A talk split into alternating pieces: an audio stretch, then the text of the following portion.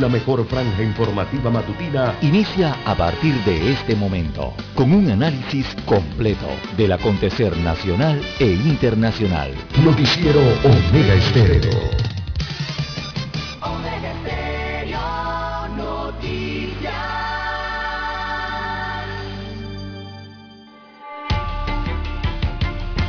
A continuación, los titulares, con los hechos que son noticias hoy.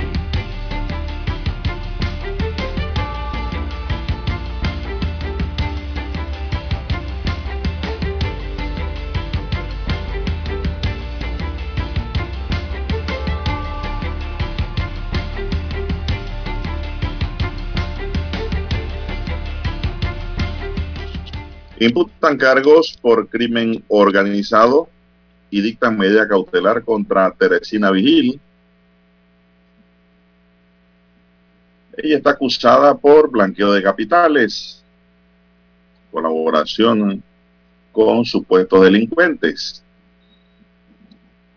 También tenemos China confina a Xi'an, ciudad de 13 millones de habitantes, por el rebrote del coronavirus. Comisión de Presupuesto aprueba 46.1 millones de dólares en créditos adicionales. Cuestionan clientelismo político de los diputados con entrega de jamones durante fiestas de fin de año. Pues no es una tarea de los diputados andar repartiendo jamones. Panamá detecta dos nuevos casos de la variante Omicron de la COVID-19 piden investigar compra de fincas durante gestión del exalcalde José Isabel Blandón. MINSA actualiza la lista con los centros de vacunación contra la COVID. Tribunal Electoral cierra libros de partido en formación UNI por incumplir la cuota mínima de inscritos que exige la ley. También tenemos que reactivar las economías y recuperar los empleos. Es un desafío de Plata para 2022. Caja de Ahorro realiza su primera emisión de bonos en la Bolsa Latinoamericana de Valores. Empresas de cumplimiento dispuestas a cooperar para que el país pueda salir de la lista Gafi científicos hayan técnica para combatir la enfermedad Panamá de la banana Cavendish. También tenemos la Liga de Béisbol de Puerto Rico limita a 400 los hinchas en las tribunas de su campeonato. Real Madrid sale más líder de San Mamés También tenemos para hoy, señoras y señores, eh, matan a un joven cuando iba de la casa de su abuela. Dos sujetos fueron condenados a 10 años de prisión por tráfico de drogas. También tenemos que el testigo protegido de la fiscalía tiró al agua a la patrona del este. Igualmente tenemos dentro de los titulares para hoy, Chiriquí inicia la campaña de prevención de incendios para este verano. Ministerio Público pide que se investigue la compra de 11 terrenos. Es mejor que los panameños empiecen a comprar su paraguas, aunque usted no lo crea, y su capote y su abrigo porque TESA pronostica una Navidad y posible Año Nuevo lluviosos. Hay que tener mucho cuidado en esta Navidad porque va a haber agua y no deja de tener razón la institución porque todos los días llueve en la ciudad, por lo menos. Ayer llovió nuevamente. Bien, amigos y amigas, estos son solamente titulares. En breve regresaremos con los detalles de estas y otras noticias.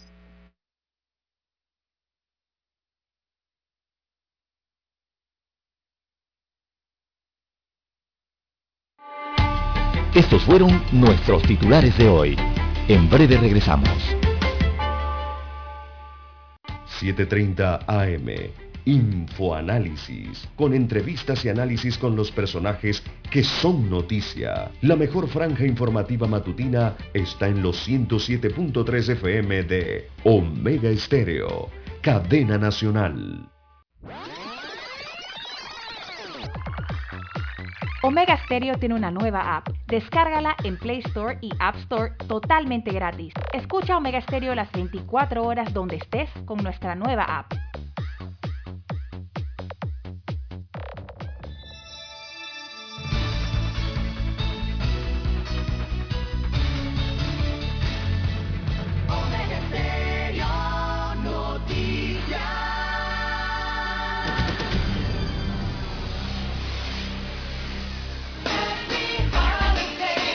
Omega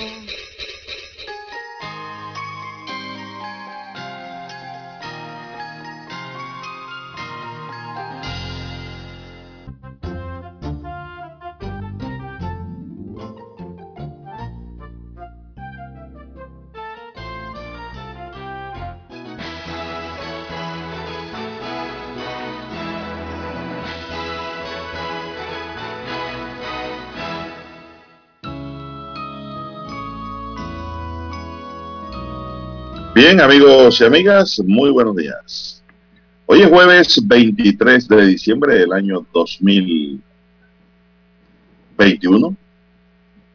En el tablero de controles nos acompaña don Daniel Arauz Pinto, vestido de rojo ya. Así es. En la mesa informativa les saludamos. César Lara.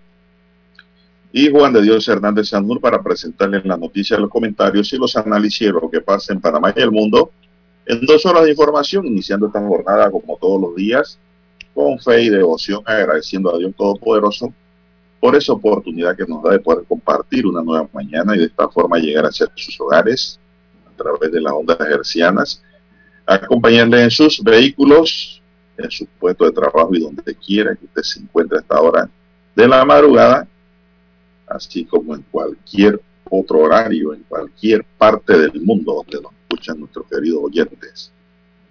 Pedimos para todos salud, divino tesoro, seguridad y protección, sabiduría y mucha fe. Y sobre todo en este mes de diciembre, hay que pedir con fe, con mucha devoción a Dios, porque pues la fe mueve montañas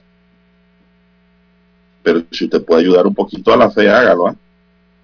No se acueste a dormir y a esperar que llegue el jamón a la casa, o el pavo, o la gallina, o el pescado. No, haga algo también para ver si ayuda allí. Trabajando con la fe, pues la cosa se logra mejor. Así es. Mi línea directa de comunicación es el WhatsApp, doble seis catorce catorce cuarenta y cinco, ahí me pueden escribir. Repito, doble seis catorce catorce cuarenta y cinco en mi línea de WhatsApp para cualquier información que nos quiera enviar, cualquier pregunta, cualquier consulta, estamos allí pues presto a contestarle sin mayor problema, le contestamos allí su interrogante. Recibimos su información también. Entonces Lara está en el Twitter. Lara, ¿cuál es su cuenta? César. Bien, estamos en las redes sociales, en arroba César Lara R, arroba César Lara R es mi cuenta en la red social Twitter. Allí puede enviar sus mensajes, sus comentarios, denuncias, autodenuncias, también el reporte del tráfico temprano por la mañana. Recuerde, arroba César Lara R en la red social Twitter, también para Instagram en la misma cuenta. Así que ya lo sabe usted. Buenos días, don Juan de Dios, a usted, don Daniel, todos los amigos oyentes a nivel de las comarcas, las provincias, el área marítima, los que ya están a nivel mundial conectados en omegaestereo.com, también los que ya han activado su aplicación de Omega Stereo, nos escuchan por su celular, su dispositivo móvil. Si usted no la tiene aún, bueno, la puede descargar desde Android o iOS. También los muy buenos días a todos los amigos oyentes que nos escuchan a través de su televisor. ¿sí? Omega Stereo llega a su televisión a través de Tigo, televisión pagada por cable a nivel nacional. El canal es el 856. Usted toma su control, marca, marca el 856 y allí llega el audio, la señal de Omega Estéreo a su televisor. Buenos días, don Juan de Dios. ¿Cómo amanece? Buenos días, este señor. Buenos días, buenos días, señor. ¿Cómo está usted? No está lloviendo en Ciudad Capital en estos momentos, no. Ni lluvia, ni nada. nublado. Llueve después del mediodía es que llueve, todos los días. De nublado para hoy, es el pronóstico. Después del mediodía es la lluvia siempre. Hay pronóstico del tiempo de, de cielos parcialmente, parcialmente nublados. Habrá algunos episodios nubosos con algunas lluvias ligeras aisladas sobre Colón, eh, la parte norte de Veraguas, también la, la comarca Nave Buglé, y bueno, para la tarde, como usted bien señala, don Juan de Dios, el incremento de esta cobertura nubosa por el calentamiento diurno y también el flujo del viento del norte, entonces se presentará lluvias la tarde con episodios de aguaceros acompañados con actividad eléctrica, sobre todo para la provincia caribeña de Colón, también el norte de Veraguas, la comarca Nave Buglé. La noche se esperan algunas lluvias ligeras, lluvias que serán algo intermitentes en sectores de Bocas del Toro, también para la comarca Nave Buglé y el norte de Veraguas, esto en la vertiente Caribe. Bien, eh, debido al quinto frente frío. Eh, ocultando algo la luna, ¿no? Eh, que está, no, no, sé si está creciendo o decreciendo la luna en estos momentos. Pero bueno, sí tendremos parcialmente eh, cielos nublados. La tarde también eh, se espera un incremento de esta cobertura, presentando aguaceros actividad eléctrica sobre Panamá Norte, también el centro de Panamá, el este de la provincia de Panamá, el oeste, también Panamá Oeste, eh, también se marca aquí para el sur, ¿verdad? En Azuero, la península de Azuero, también Veraguas en el Pacífico y la provincia de Chiriquí, sumado entonces la comarca Nave Bugle. Así estará el clima para hoy, don Juan de Dios, eh, según el pronóstico del tiempo. Y como usted bien dice, bueno, eh, Santa Claus quizás llegue con paraguas en mano, don Juan de Dios, y con capote, porque eh, Panamá tendrá, según el pronóstico, una Navidad lluviosa. Así que como usted bien dice, no hay que sorprenderse si, si llueve para esta Navidad se ha anunciado el paso entonces del Frente Frío, que es el número 5, don Juan de Dios. El Frente Frío número 5 de la temporada y eso estará generando eventos lluviosos y también la intensificación de los vientos hasta el próximo 25 de noviembre, perdón, de diciembre, eh, Navidad, ¿no? En este caso. Así que hay áreas eh, bajo un aviso eh, por los altos acumulados de lluvia Bocas del Toro, la comarca Nave Buglé, Veraguas, la parte norte, Chiriquí, Colón, comarca Gunayala y también sectores marítimos del Caribe y del Pacífico panameño. Así que ya usted lo sabe. Don Juan de Dios, prepárese por si cae algo de lluvia y vea a Santa allí llegar empapado. Bien, eh, este aviso entonces eh, por lluvias estarán también en el Pacífico. Eh, según hidrometeorología del IRE, eh, estarán también para las provincias de Coclé, Panamá Oeste, Panamá, Darién, la comarca en Verá, según marca el reporte, Veraguas Centro y también la parte sur de Veraguas en el Pacífico y la provincia de Los Santos, o sea, la península de Azuero, estará en esta condición. Igualmente la comarca Embera Wonam. Así estará el estado del tiempo para estos días ya en la víspera de Navidad. Así que estar pendiente porque esto podría generar algún tipo de acumulados de lluvia y eso trae como siempre posibilidades de inundaciones, algún tipo de deslaves o también eh, los ríos acrecentados ¿no? en, en diversos puntos del país. Así que mi amigo oyente a tener precaución y también precaución con los vientos porque se estima que en la región habrá vientos de hasta 40 kilómetros por hora. Eso significa que habrá ráfagas, ráfagas de viento desde 30 a 80 kilómetros por hora. El viento estará hasta 40, pero podrían haber ráfagas, eh, periodos de ráfagas intensas, fuertes, de viento fuerte. Entonces, hasta 80 kilómetros por hora. Oh, el viento ya es un viento tumbarrancho, ¿ah?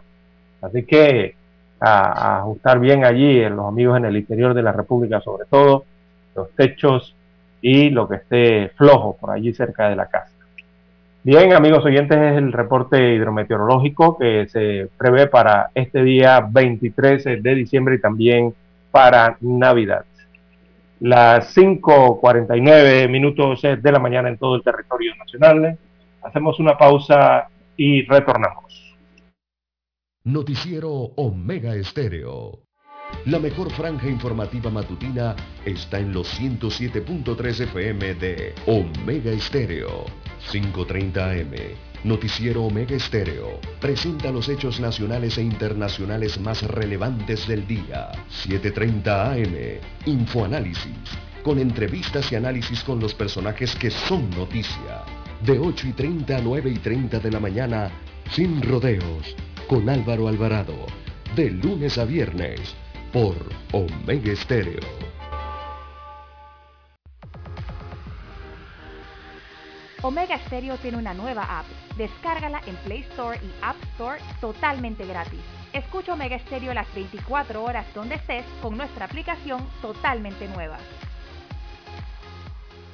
En centrales telefónicas, la casa del teléfono es tu mejor opción. Te asesoramos y ofrecemos buena atención años de experiencia trabajando para ti. La casa del teléfono, ubicados en Via Brasil y Vista Hermosa. La casa del teléfono, líder de telecomunicaciones. La casa del teléfono, distribuidores de Panasonic. Ven a visitarnos. La casa del teléfono. 229-0465 lsdtcorp.com Distribuidor autorizado Panasonic. Para anunciarse en Omega Estéreo, marque el 269-2237. Con mucho gusto le brindaremos una atención profesional y personalizada. Su publicidad en Omega Estéreo. La escucharán de costa a costa y frontera a frontera. Contáctenos 269-2237. Gracias. Que este nuevo año les traiga esperanza, salud, fe, alegría, amor, prosperidad, dicha, paz. Solo lo mejor para todos los oyentes de Omega Estéreo. Felices fiestas. Omega Stereo.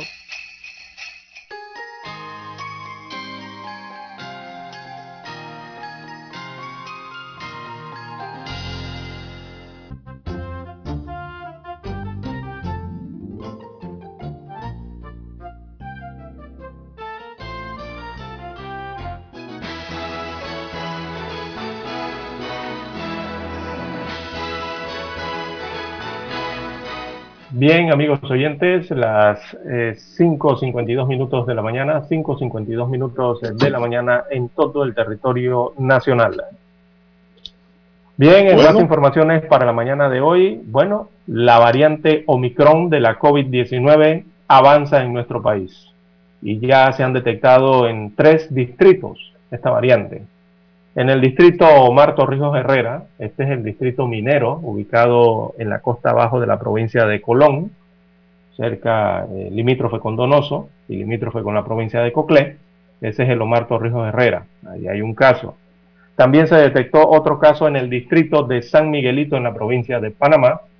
Y también se detectó otro caso en el distrito de Panamá, en la ciudad capital en, este, en esta ocasión. Así que son los tres casos que hasta el momento se han detectado de la variante Omicron eh, en la República. Eh, se están estudiando otros cuatro sospechosos, otros cuatro casos sospechosos, pero todavía no se ha hecho público el resultado oficial de, de las pruebas, eh, don Juan de Dios. Así es. La positividad de, de el coronavirus está en ascenso, es decir, va subiendo, Está en 6.2%, 6.2% ahora mismo. Eh, bueno, uno de los nuevos casos, como ya usted dijo, pertenece a la región metropolitana de salud y es un hombre de 35 años quien está vacunado con dos dosis y con antecedentes de viaje reciente a Colombia. Eh, su situación es como si no tuviera nada. Lara, es leve. No, es leve. No es asintomático, son leves. Es decir, las dos vacunas le han permitido eh, mantenerse estable, a pesar de que se infectó probablemente en Colombia. Así es. Eh, este presentó un cuadro de dolor de garganta y tos. Se fue a sopar y resulta ser que era la Omicron. Ante la aparición de nuevos casos, las autoridades de salud reiteraron el llamado a la población a aplicarse la dosis de refuerzo, luego de que se redujo de seis a tres meses el tiempo para colocarla eh, a partir de una población de los 16 años en adelante. Ayer se llenaron los centros de vacunación, don César. Sí, cómo no. Buscando una tercera dosis. Así mismo es, don Juan de Dios. Hubo de todo. Espera. Alguna gente se desesperaba porque querían la tercera dosis ya. Pero recordémonos que hay que tener paciencia. Esto lleva un orden, no hay que alterarse.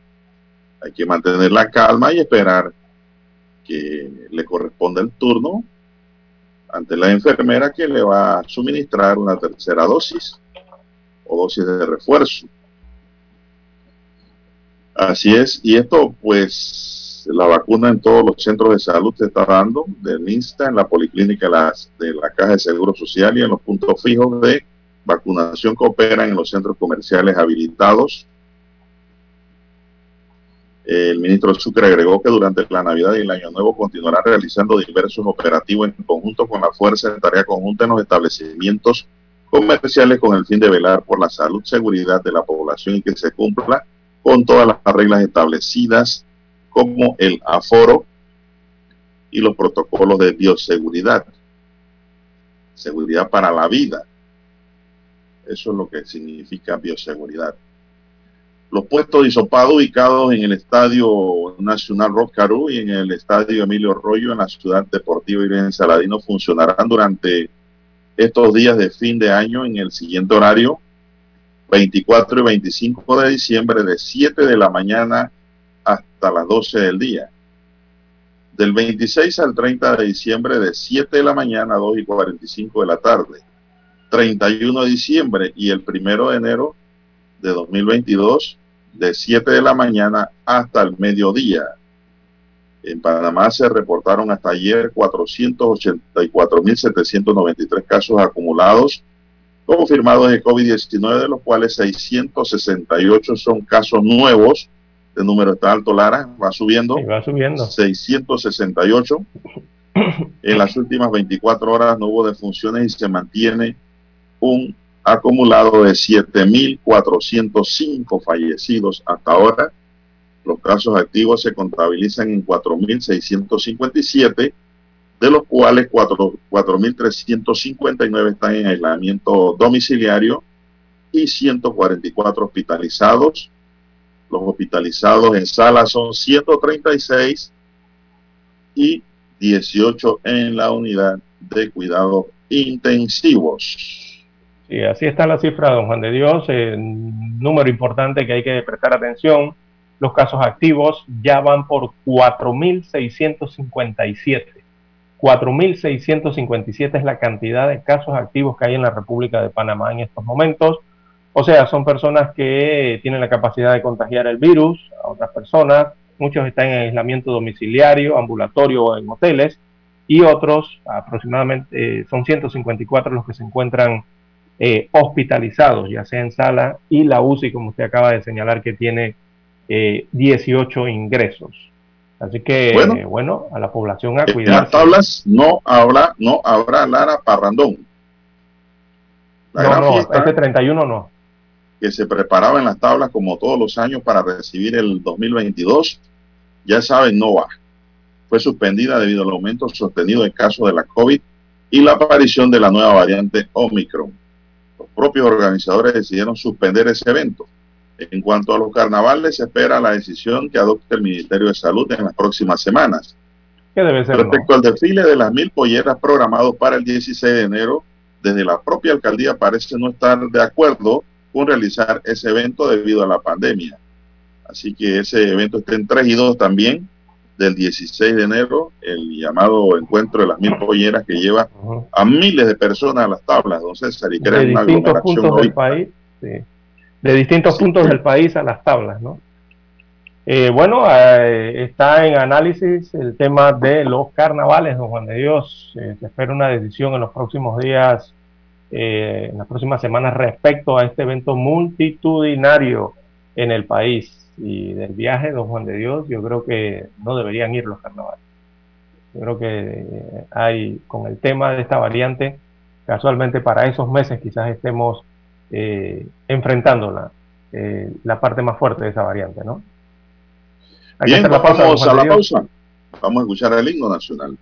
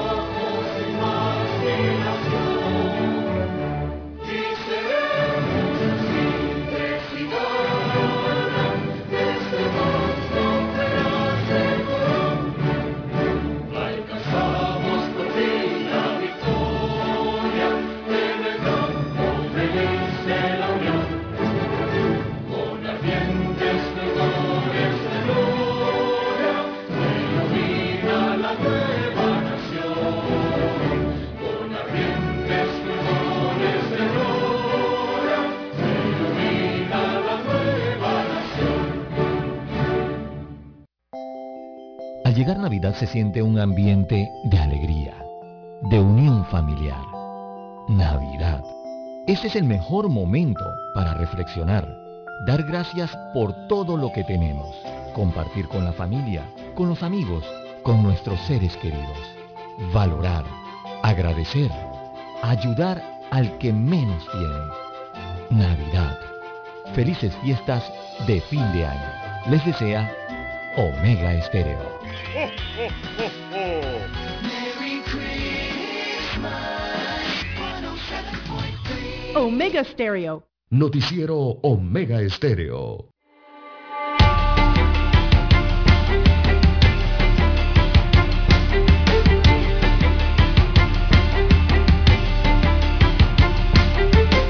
Bueno, seguimos, señoras y señores. La jueza de garantía Mónica Barrios declaró por presentada la imputación en contra de Teresina Vigil por presunto delito de delincuencia organizada en calidad de autora y decretó una medida de detención preventiva mientras dure la investigación que lidera la fiscal Crisa Tejada de la Fiscalía Especializada contra el Crimen Organizado.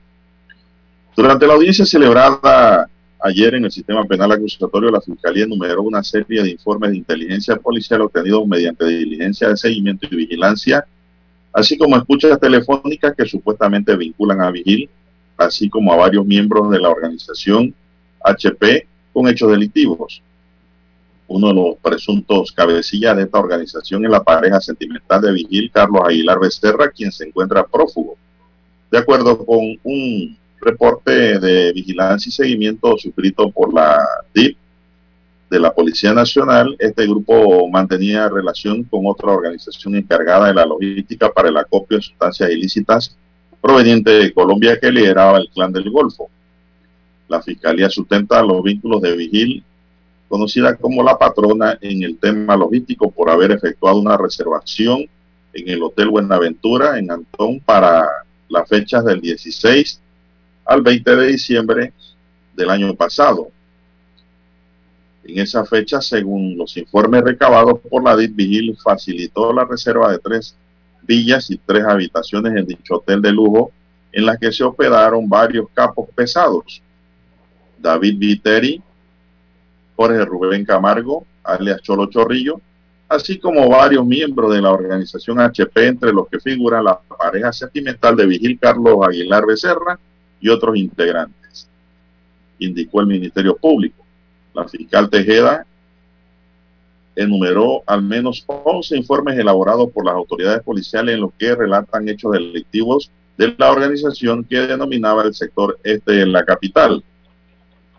La relación de la hermana del diputado Elías Vigil también eh, se asocia con el auto Land Cruiser en el que este, esta se movilizaba fue adquirido también a nombre de una sociedad anónima inversiones y negocios San Pablo Trading, de la que supuestamente formaba parte de su pareja sentimental, narró la fiscal. Dicho auto se pagó con una transferencia bancaria de 42 mil dólares. Por su parte, la defensa de Vigilia en voz del jurista Leonardo Paul Aparicio alegó que su defendida efectuó una reserva de cinco habitaciones en Buenaventura porque celebraba su cumpleaños que es un día como hoy, 23 de diciembre, y pagó 2.880 dólares por el alquiler de cinco habitaciones del 16 al 19 de diciembre de 2020. En este punto, la Fiscalía había indicado que el alquiler de la villa y los cuartos costó 18 mil dólares y se canceló en efectivo, cosa que no le hacía sentido al abogado. En primer lugar, porque quien canceló ese dinero supuestamente fue la señora Teresa Maribel Gil, y se preguntó qué sentido tendría que su cliente haya pagado por las habitaciones 2.880 dólares. Defendió también que los informes mencionados por la Fiscalía, entre ellos uno de inteligencia de 590 fojas, solo relacionan a su cliente con la reserva y nada más. Aparicio dijo que contrató un detective privado para ubicar a la señora Maribel Gil y esta negó haber efectuado dicho pago como también dijo no tener conocimiento del hecho, incluso no conoce a mi cliente, alegó el abogado. A dicha celebración continuó Aparicio, asistieron varios familiares, las cuales tuvo la esposa del diputado Vigilia, amigos, manifestó.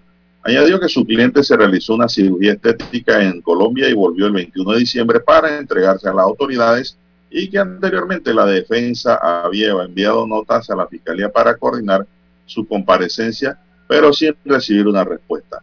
En contraste, la fiscalía reclamó que esta fue aprendida en el aeropuerto. En el celular de Irving Valdés destaca la nota, son las 5, 8 minutos, 6, 8 minutos, Dani, todavía no es la hora de la pausa. En el celular de Irving Valdés Segura, a quien identifican como parte del grupo delictivo, hallaron el contacto juzgado 2 un infiltrado del sistema judicial que les mantenía al tanto de todos los movimientos que la Fiscalía realizaría a futuro. Entre ellos les alertó sobre la diligencia de allanamiento de la residencia de Vigil. Les dijo la hora, 6 y 40 M, como si fuera una especie de pitoniza. y les recomendó que no estuvieran presentes. Allí tienes la orden de allanamiento, solo la orden, no la carpeta. No deben de salir a la calle porque si los para un retén los pueden agarrar. Es mejor no arriesgarse. Les alertaba vía telefónica el infiltrado. Avanzado los pasos a la fiscalía. Esta persona que no fue identificada con nombre propio filtraba el contenido de las carpetillas de los tomos que contenían las investigaciones que iniciaron en el 2018 en contra del grupo. Dictaba las estrategias que debía asumir la defensa para lograr medidas cautelares en las audiencias en vez de detenciones preventivas. Podía consultar las carpetas de investigación antes que los abogados. De esta manera aconsejaba la estrategia seguir en la audiencia. Digan que no tiene pasaporte, que se entregó. Si no hay mucha vinculación, sale, señalaba. Añadió, voy a reunirme con el abogado de H, otro procesado y líder de la organización. Ya tienes la hora de la audiencia como a las 11, ya está en el sistema, filtraba, verifica si ya la pusieron la audiencia. Allí no hay nada que lo vincule, aconsejaba el infiltrado. Asegúrate de votar el celular, algo que jamás ocurrió. La fiscalía pudo verificar los datos que aportaba el contacto con los hechos y corroboró la realización de una audiencia a cargo del juez Agustín Ortiz, en la que el informante contaba los detalles del desarrollo y a la vez suplicaba que lo cuidara mucho como contacto porque ya saben que hay alguien que está pasando información, advertida. Recomendaba incluso con quién negociar, por supuesto, no, son, no con la fiscalía porque los quieren presos, sugería el funcionario. ¿Qué le parece, don César?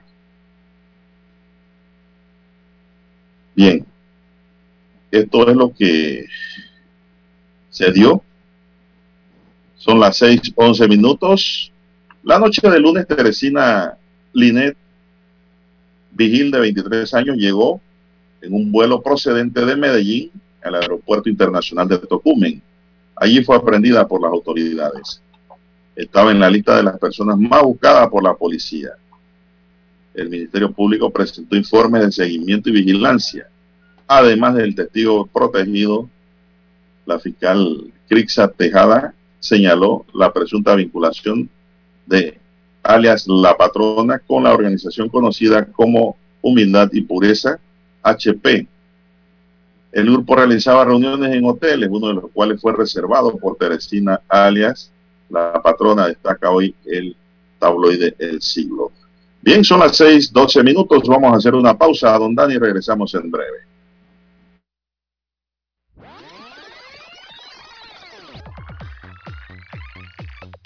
Omega Stereo tiene una nueva app. Descárgala en Play Store y App Store totalmente gratis. Escucha Omega Stereo las 24 horas donde estés con nuestra aplicación 100% renovada. Desde Washington, vía satélite, presentamos Ciencia y tecnología.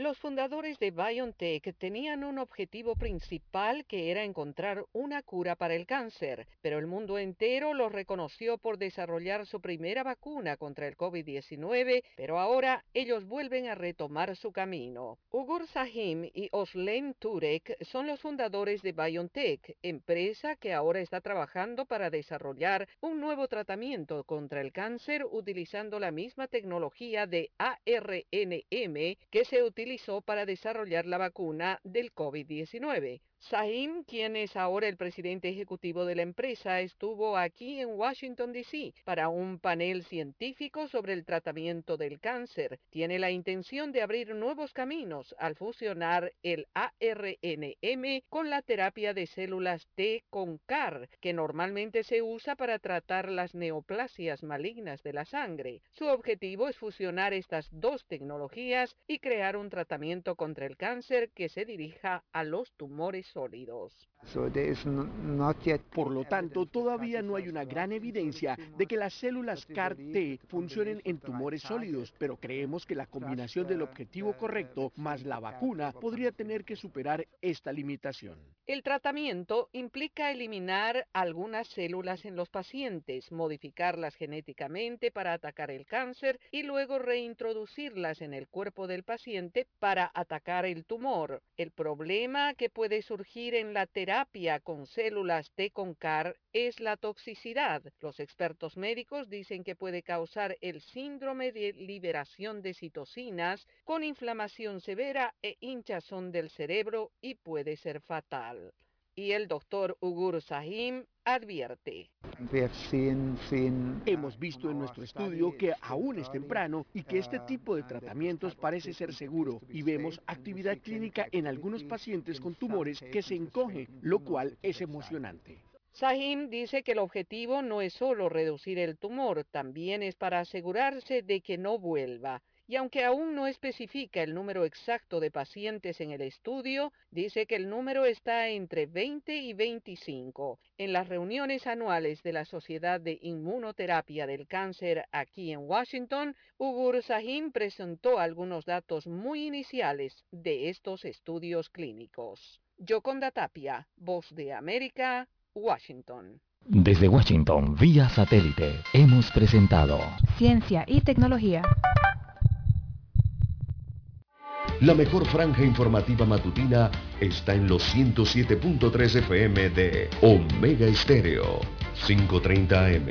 Noticiero Omega Estéreo. Presenta los hechos nacionales e internacionales más relevantes del día. 7.30 AM. Infoanálisis. Con entrevistas y análisis con los personajes que son noticia. De 8 y 30 a 9 y 30 de la mañana. Sin rodeos. Con Álvaro Alvarado.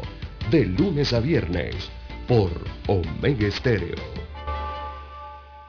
Desde marzo de 2020 nos hemos enfrentado a un enemigo sin rostro, cobarde, rápido y mortal. Han sido más de 500 días y noches de angustia, de lucha sin escudo ni armas. En este largo y difícil camino, la radio siempre ha estado contigo, con mensajes de esperanza, información veraz y objetiva. Finalmente, lo estamos logrando. El 80% de los panameños ya estamos vacunados contra el COVID. Por eso hoy avanzamos con otra cara, dejando ver tras esa mascarilla ojos sonrientes, llenos de optimismo. Vivamos conscientes de que para celebrar ese gran día, en el que el mundo entero tire al aire sus mascarillas, solo hay un camino. Seguir cuidándonos unos a otros. Vamos pa'lante, Panamá. La radio siempre estará contigo. Un mensaje de la Asociación Panameña de Radiodifusión, APR. Somos Omega Estéreo. 40 años siendo la cadena nacional en FM Estéreo, pionera en Panamá.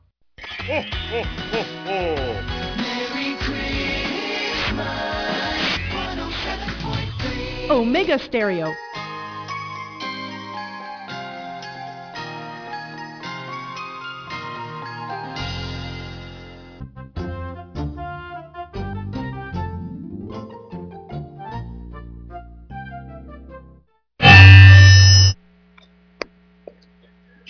Bien, amigos oyentes, las 6.17, 6.17 minutos eh, de la mañana en todo el territorio nacional.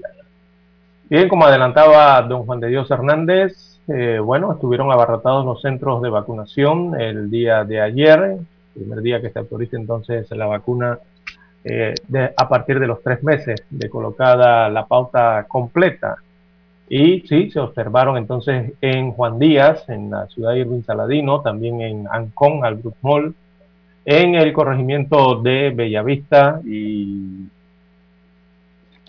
y, también los centros comerciales autorizados eh, fueron abarrotados entonces por personas que querían aplicarse, eh, aunque parezca increíble, bueno, querían aplicarse el refuerzo, evidentemente, pero eh, muchos llegaron también pidiendo la primera y la segunda dosis personas que no se habían vacunado. Así que el anuncio de la llegada de la variante Omicron y la decisión del gobierno central de reducir ese periodo a tres meses, eh, el periodo para las terceras dosis o refuerzos de la vacunación contra la COVID, eh, parece que motivaron esta situación. Así que, bueno, hoy se espera también que hay una gran cantidad, una afluencia eh, importante de personas a buscar ese, ese refuerzo, ¿no? De la COVID, eh, anti-COVID-19. Bueno, los centros de vacunación, eh, vamos a dar algunos rápidamente, don Juan de Dios, en Colón hay centro de vacunación en la gobernación en calle 6 Bolívar, también en el Policentro Juan Antonio Núñez, en el Centro de Salud de Escobar, en el Centro de Salud de Buenavista, también hay otro centro de vacunación, hay centro de vacunación de salud en, en el Centro de Salud de Sardinilla, también hay otro punto de vacunación, la clínica tratamiento antirretroviral, ese es el antiguo Hospital Amador en la ciudad de Colón, ahí hay otro punto de vacunación, la Policlínica de la Caja del Seguro Social, tanto la Hugo Espadafora como la de Sabanitas, eh, como la de Nuevo San Juan, eh, son puntos de vacunación también. El Hospital San Diamond o, eh, solo vacuna, recordemos, a turistas con AstraZeneca en ese punto de vacunación en la provincia de Colón.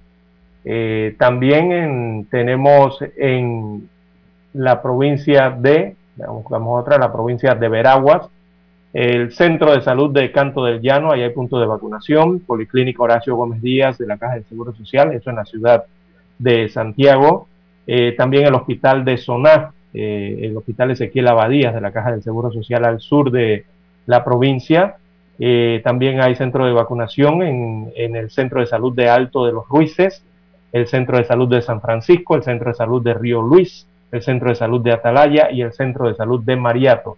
Allí están colocando las dosis de refuerzos o terceras dosis, como le, conocen otros, indistintamente, ¿no? En la provincia de Coclé, eh, bueno, son los centros de salud materno-infantil del Valle de Antón, allí están colocando vacunación el día de hoy. También el centro de salud materno-infantil de Antón, el centro de salud de Penonomé, en la ciudad de Penonomé, el centro materno-infantil de La Pintada, el centro de salud de Pocrí, esto en Agua Dulce, también en Aguadulce la Policlínica de la Caja del Seguro Social y en el distrito de Natá eh, está la Policlínica de Natá de la Caja del Seguro Social. Allí están vacunando en estas tres provincias eh, de la República de Panamá.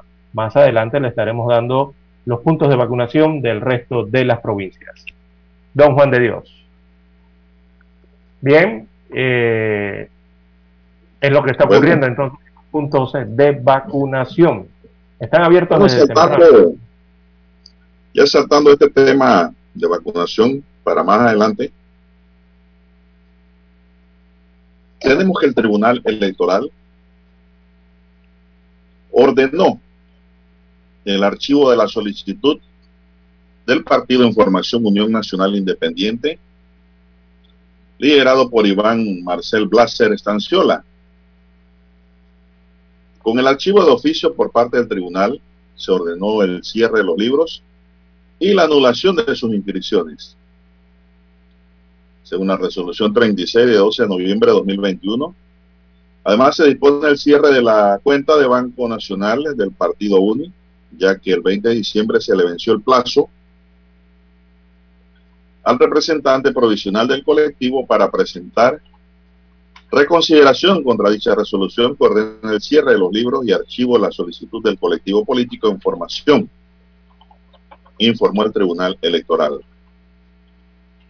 La Dirección Nacional de Organización Electoral advirtió que el Partido Información UNI no cumplió con la cuota mínima necesaria por año que exige el Código Electoral para mantener su condición de partido de información tal y como consta en la certificación del 7 de septiembre de 2021.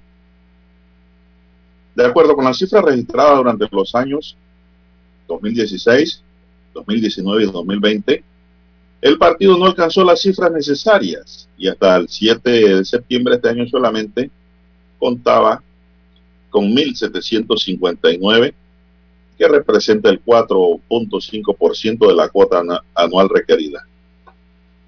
Con el cierre de los libros de UNI, solo queda el Frente Amplio por la Democracia, FAT, que registra hasta ahora 8.138 inscritos, y el partido Torregista Revolucionario, PRT, que lleva 694 miembros solamente. Hasta el viernes 17 de diciembre se han inscrito 1.607.981 panameños en partidos políticos constituidos y en formación, según cifras de la Dirección Nacional de Organización. El PRD, el más grande en número, tiene 687.734 afiliados. Cambio Democrático tiene 292.365 afiliados. El Partido Panameñista 269.135, realizando metas 130.246. El Molirena 89.127. El Partido Alternativo Independiente Social País 27.269. Alianza 25.942 y el Partido Popular 19.048 registrados. Estos son los partidos políticos constituidos y sus números. En cuanto a los partidos en formación, pues lógicamente que está en lista y en camino el movimiento Otro Camino, que lleva cualquier cantidad de adherentes, de inscritos, pero todavía no han formalizado ante el Tribunal Electoral su reconocimiento ya como partido político, que es el partido en formación ahora mismo más grande que hay, el partido Movimiento Otro Camino que lidera el joven abogado independiente Ricardo Lombana. ¿Qué le parece? Bien, don Juan de Dios. Con UNI. Hombre, Iván Blaser no pudo inscribir. Bueno, todavía tiene tiempo para abrir, me imagino, el próximo año, porque las elecciones son el 2024. Tiene que llenar todo nuevamente y tratar de inscribirlo en un año. Cosa que no es fácil, ¿eh? pero no es imposible tampoco. Bien, son a las elecciones del año 2024. Bueno, y también estos temas de política, don Juan de Dios, Juan Diego Vázquez eh, dice que los jamones y dádivas que entregan políticos con fondos públicos son injustificables e ilegales. Eh, así que hay una investigación por los obsequios eh, que también se va a otras esferas en esa investigación. Así que el diputado, que es independiente, diputado independiente del distrito de San Miguelito, eh, manifestó que estas dádivas que entregan los políticos son injustificables, son ilegales y hasta inconstitucionales, refiriéndose al acto de entrega de estas dádivas. Como que los diputados de la Asamblea Nacional estemos entregando con el dinero público cosas como si fueran nuestras, como jamón, etcétera, cuando son comprados con dineros públicos, se preguntó el diputado independiente. ¿Cómo es que ocurre esto? Bueno, esa no es nuestra labor, según señaló, estar entregando o distribuyendo fondos públicos de forma eh, equitativa. Eso se tiene que dejar a las juntas comunales, las alcaldías, el MIDES y el resto de las entidades de ayuda o entidades sociales, según afirmó Juan Diego Vázquez. Si mis colegas en realidad quisieran ayudar al pueblo, fueran a la Asamblea Nacional a proponer mejores proyectos y no estarían viendo cómo se rebuscan plata cuando debaten cosas y estarían más concentrados en cumplir las funciones que enmarca la constitución eh, política del país y no estar eh, quitándole el trabajo al MIDES, a las juntas comunales y a las alcaldías, según remachó el diputado independiente es que esto ya lleva varias quejas, don Juan de Dios, el tema del reparto de, estas, de estos apoyos gubernamentales a la población. Rigoberto González, que es el procurador, eh, el procurador general de la administración, también informó que la queja presentada por las dádivas que ofrecen algunos políticos fue remitida al Ministerio Público, pues hay la supuesta comisión de algunos delitos que debe ser eh, investigada, el tema de los manejos de los fondos públicos en este caso, y eh, escapan de las manos eh, de la entidad, refiriéndose de la Procuraduría de la Administración. Así que el procurador González expresó que parte del problema es que hasta esta altura de la historia no hemos podido tomar conciencia que cada vez que una autoridad hace uso de los fondos públicos, esos fondos se generan de ese ciudadano que paga un impuesto. Esa persona que recibe eso tiene que involucrarse y estar a la altura de que nada que se reciba de un funcionario público, sea o no este tipo de ayuda, es gratis. Eso lo pagamos todos, dijo González. Entre los vinculados hay servidores públicos y diputados que son investigados por la Corte Suprema de Justicia, según adelantó el Procurador eh, General de la Administración, Rigoberto González, respecto a la entrega de estos productos de jamón, eh, otros artículos y otras dádivas entregados por los políticos con fondos públicos que eh, para algunos es injustificable e ilegal. Bueno, eso es incorrecto. Utilizar los fondos públicos y los recursos del Estado para repartir jamones y hacer política. Pero nadie le puede prohibir a un diputado que con su cuenta bancaria compre el ARA y así lo pruebe, compre con su cuenta bancaria sus dineros personales y los quiera regalar. Eso sí, creo, estoy casi seguro que quién lo puede prohibir. Pero que sean de su pecunio, de, su bolsillo, que no sean de las instituciones del Estado, ni que sean de recursos de la Asamblea. Lo prohibido es utilizar los recursos del Estado por parte de estos funcionarios para hacer estas dádivas, estos regalos.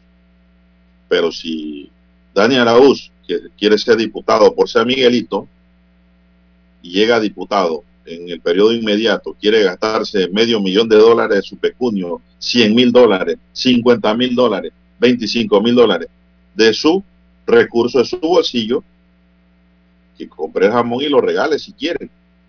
Pero todos sabemos que ninguno va a hacer eso.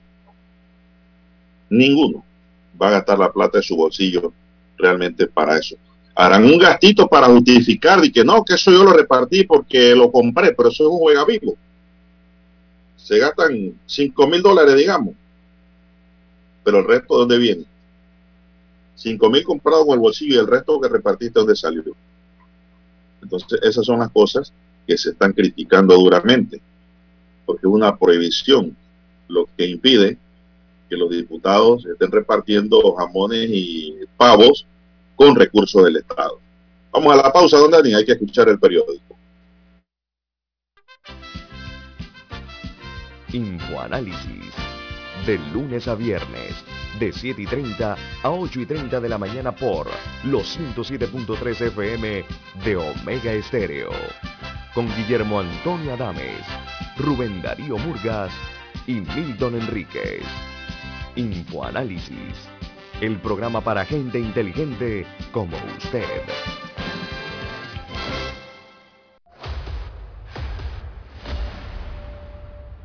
Desde los estudios de Omega Estéreo, establecemos contacto vía satélite con la voz de América. Desde Washington, presentamos el reportaje internacional.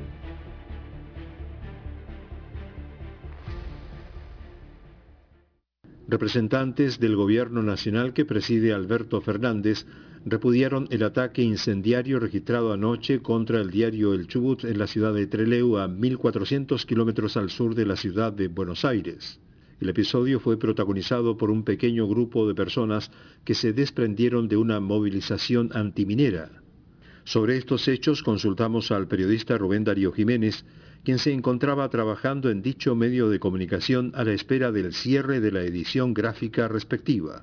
Esa decisión de destruir todo lo que había, lo que encontraban a su paso y el susto sobre todo de algunas compañeras adentro de la redacción, ¿no? Eh, al momento de la evacuación ver el, momento en que, en que tenían que salir y después sin darte cuenta en realidad mucho de cómo está la situación, tener que cerrar, tener que completar la tarea para poder estar el diario en la calle, que fue lo que finalmente pudimos hacer, y después de que todo eso pasó, un poco darse cuenta de la situación, al ver los destrozos. Si bien no se registraron personas lesionadas, los daños fueron cuantiosos para el medio gráfico que fue víctima de la agresión que se une a la destrucción desde la semana pasada de otros 18 edificios públicos, entre ellos la Casa del Gobierno Provincial.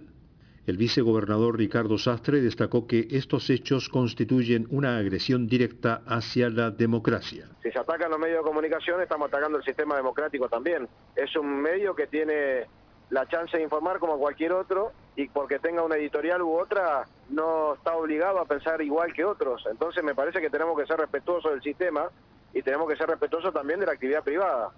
Desde FM El Chubut, en la Patagonia Argentina, Para la voz de América les informó Sergio Maturana.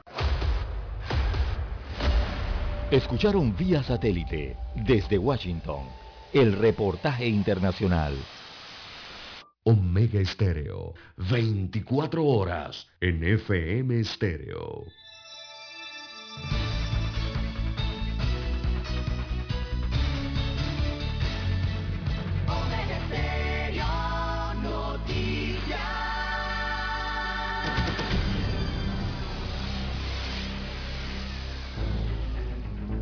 Las noticias impresas en tinta sobre papel. Con ustedes. Escuchando el periódico. Los titulares de las primeras planas de los diarios estándares de circulación en Panamá.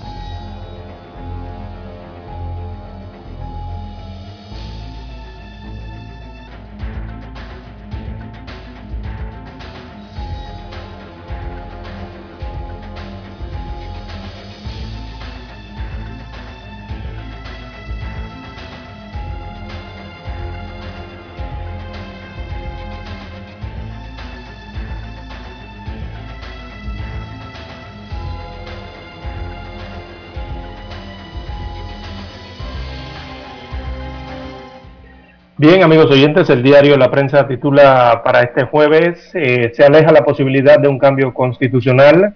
Después de dos años y medio de gestión, la promesa perdón, del presidente Laurentino Cortizo Cohen de reformar la constitución no se ha concretado y la posibilidad de que se materialice en lo que resta del periodo es incierta, destaca hoy el principal titular del diario La Prensa. También afinan consulta de estrategia ambiental, esto lo hace el Ministerio de Ambiente, así que arranca esta semana el proceso de consulta pública de lo que se denomina la Estrategia Nacional Ambiental para los próximos 10 años, eso sería del año 2021 al año 2031, la cual eh, se prevé será una hoja de ruta para proteger, conservar y desarrollar de forma sostenible los recursos naturales en todo el país. También otros títulos para hoy del diario La Prensa, eh, población dice sí a la dosis de refuerzo contra la COVID-19. Destaca la información que los ciudadanos acogieron ayer el llamado de las autoridades de salud de acudir a los centros de, de vacunación a aplicarse la dosis de refuerzo contra la enfermedad COVID-19, luego de que se decidiera reducir el tiempo de espera de seis meses a tres meses a partir de los 16 años, eh, luego de completado el esquema de las dos dosis, por supuesto. También para hoy el diario La Prensa titula Minsa reporta dos nuevos casos de la variante Omicron. Ya son tres en tres distritos y dos provincias del país. Así que el Ministerio de Salud informó este miércoles 22 de diciembre que se han confirmado dos nuevos casos de la COVID-19 con la nueva variante Omicron en Panamá. También otros títulos de portada hoy, ventas de fin de año le dan respiro a los comerciantes.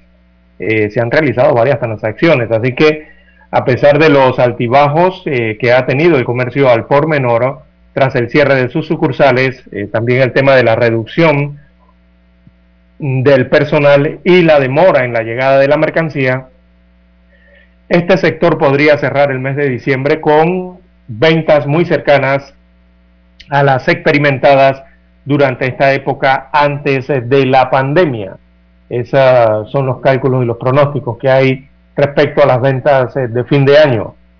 También imputan cargos y orden de detención a Teresina Vigil, la pandilla Humildad y Pureza, por sus siglas HP, presuntamente liderada por Carlos Roberto Aguilar, alias Robert, tenía información de todas las diligencias que pretendían realizar las autoridades de investigación en medio de la operación Damasco. Así que avanzan las investigaciones al respecto y en este sentido eh, los miembros de esta pandilla poseían copias de las órdenes de allanamiento Imagínese usted eh, lo informada y, lo infiltrada que estaba esta pandilla en los temas eh, de seguridad. También eh, no se registran muertes por COVID-19, pero se contabilizan 668 nuevos contagios. Este es el reporte de las últimas 24 horas en Panamá. 668 eh, nuevos contagios, lo que eleva el acumulado de casos a 484.793. Es lo que señala el informe epidemiológico del MINSA eh, este viernes 22 de diciembre y que aparece plasmado en la primera plana del diario La Prensa. También el Estado está obligado a proteger a periodistas y a medios de comunicación, esto en el derecho a la información. Destaca un análisis del abogado Rodrigo Noriega que Panamá es un Estado miembro de la comunidad internacional y como tal está obligado a cumplir con los mandatos derivados del derecho internacional de los derechos humanos en materia de libertad de expresión y derecho a la información. También, bueno, el diario La Prensa titula hoy, el Tribunal Electoral tiene la palabra sobre el escándalo en el Molirena, dice Guillermo For Hijo. Esto mientras la directiva de El Molirena, que dirige Francisco Pancho Alemán, asegura que no ha habido ningún uso irregular de los fondos de ese colectivo. El hijo del el dirigente de la pasada cruzada civilista y miembro de ese partido político pidió al Tribunal Electoral y a las autoridades eh, investigar al respecto. Bien, la demanda portuaria muestra necesidad de otra terminal, también otro análisis de la industria marítima que tiene la sección de económicas del diario La Prensa, dice que producto de la congestión de varios puertos en Estados Unidos de América, el Caribe y Suramérica, se han visto o, se han desviado a Panamá varios servicios y barcos con movimiento por arriba de aproximadamente 3.000 teus. Bien, y en los deportes, tenemos que el ciclista panameño de 16 años es fichado en España. Sí, se trata del ciclista juvenil Felipe Pipe Chang. Él tiene 16 años de edad. La gran promesa del ciclismo panameño se convirtió en el nuevo elemento de las filas del equipo español Hegotarak del País Vasco y en el ciclista más joven en llegar al viejo continente. Destaca hoy la plana de deportes del diario La Prensa. Bien, amigos oyentes, estos son los principales titulares eh, de portada del diario La Prensa. Escuchemos ahora los que están en primera plana del diario La Estrella de Panamá. Bueno, la Estrella de Panamá para hoy, amigos y amigas, nos dice, imputan cargos por crimen organizado y dictan medida cautelar contra Teresina Vigil. La imputación es por haber efectuado una reservación en un hotel de playa para una reunión de los integrantes del grupo HP y otros la organización tenía un infiltrado en el sistema judicial que le decía todo. Empresas de cumplimiento dispuestas a cooperar para que Panamá salga de la lista GAFI, agremiados a la Asociación Panameña de Empresas de Cumplimiento en Formación, manifestaron su disposición de apoyar y participar en forma activa junto con la Superintendencia de Sujetos No Financieros. China confina a ciudad de 13 millones de habitantes, por un rebrote. La Comisión Nacional de Sanidad de China informó ayer de que gran parte de los contagios fueron en dicha ciudad. Comisión de Presupuesto aprueba 46.1 millones de dólares en créditos adicionales. El Ministerio de la Presidencia le fueron aprobados dos traslados de partidas y créditos adicionales que en un total hacen 7.1 millones de dólares cuestionan clientelismo político de diputados con entrega de jamones durante fiestas de fin de año. Panamá detecta dos nuevos casos de la variante Omicron de la COVID-19. En otro titular, piden investigar compra de fincas durante gestión del exalcalde José Blandón. MINSA actualiza la lista con los centros de vacunación contra la COVID-19.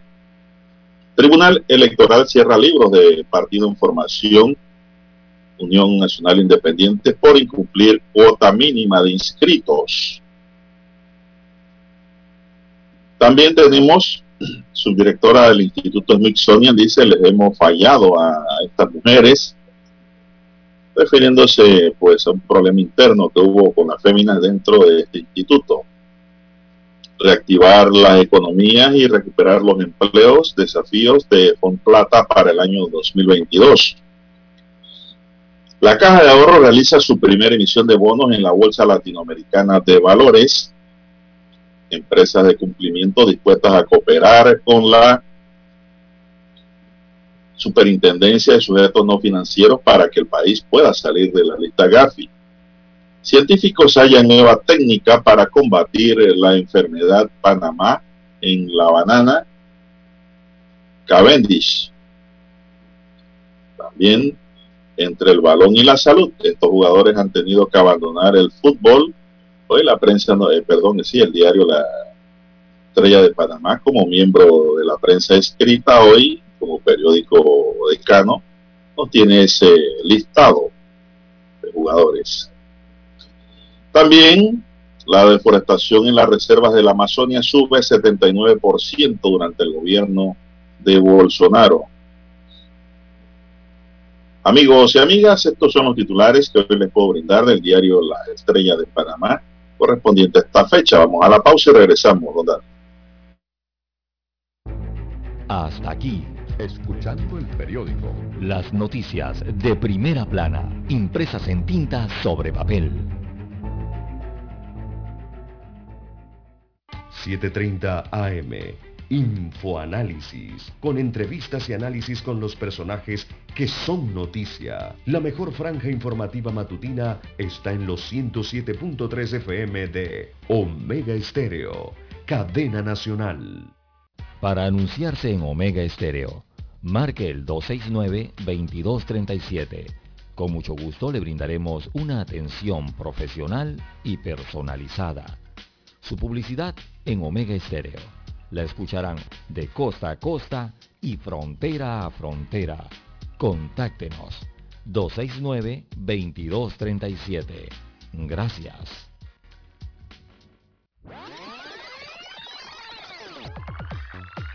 Omega Stereo tiene una nueva app. Descárgala en Play Store y App Store totalmente gratis. Escucha Omega Stereo las 24 horas donde estés con nuestra nueva app.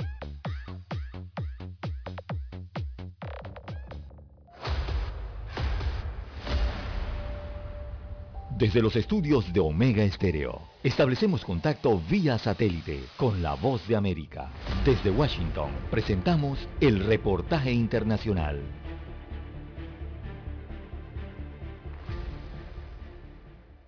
Los estadounidenses se disponen a celebrar los festejos de Navidad en medio de un clima de inquietud provocado por un fuerte repunte de nuevos infectados y hospitalizados por COVID-19. En este contexto, el presidente Joe Biden, lejos de generar alarma social, animó a los estadounidenses vacunados a proseguir con sus planes navideños sin temor a enfermarse gravemente. Ahora bien, para quienes todavía no se han inmunizado, el mandatario estadounidense dedicó unas palabras muy diferentes. Primero, ¿cuánto de preocupado debería estar usted por Omicron? Y ahora, ¿qué es la variante dominante en este país? Es algo que sucedió rápido. La respuesta es directa si no está completamente vacunado, tiene grandes razones para preocuparse, posee un alto riesgo de enfermarse y si está enfermo, es probable que lo contagie a otras personas, incluidos amigos y familiares. Los no vacunados tienen un riesgo significativamente mayor de terminar en un hospital o incluso de morir. Casi todas las personas que han muerto por COVID-19 en los últimos meses no estaban vacunadas. El presidente Biden aseguró que desde el gobierno son conscientes que dada la rápida propagación de la variante Omicron, muchas de las personas completamente vacunadas también se contagiarán. Sin embargo, insistió en que los antídotos otorgan un escudo protector. Si usted se encuentra entre la mayoría de los estadounidenses que está completamente vacunados y en especial si ha recibido la vacuna de refuerzo, tiene muchas menos razones para preocuparse ya que tiene un alto grado de protección contra las enfermedades graves por COVID-19. Durante su discurso, el mandatario estadounidense anunció que el gobierno proporcionará 500 millones de test caseros gratuitos. Además, aumentará el apoyo a los hospitales bajo presión y redoblará sus esfuerzos en la campaña de vacunación, incluyendo las dosis de refuerzo. Luego de haber entrado oficialmente el invierno en Estados Unidos, el presidente Biden explicó varios cambios importantes en su plan de contención de la pandemia del COVID-19 para los meses más fríos y anticipó que descartan cierres masivos de escuelas o negocios, remarcando que ahora tienen herramientas que hace un año no tenían. Judith Martín Rodríguez, Voz de América. Escucharon vía satélite desde Washington el reportaje internacional. Omega Estéreo, 24 horas en FM Estéreo. Es momento de adentrarnos al mar de la información. Este es el resultado de nuestra navegación por las noticias internacionales más importantes en este momento.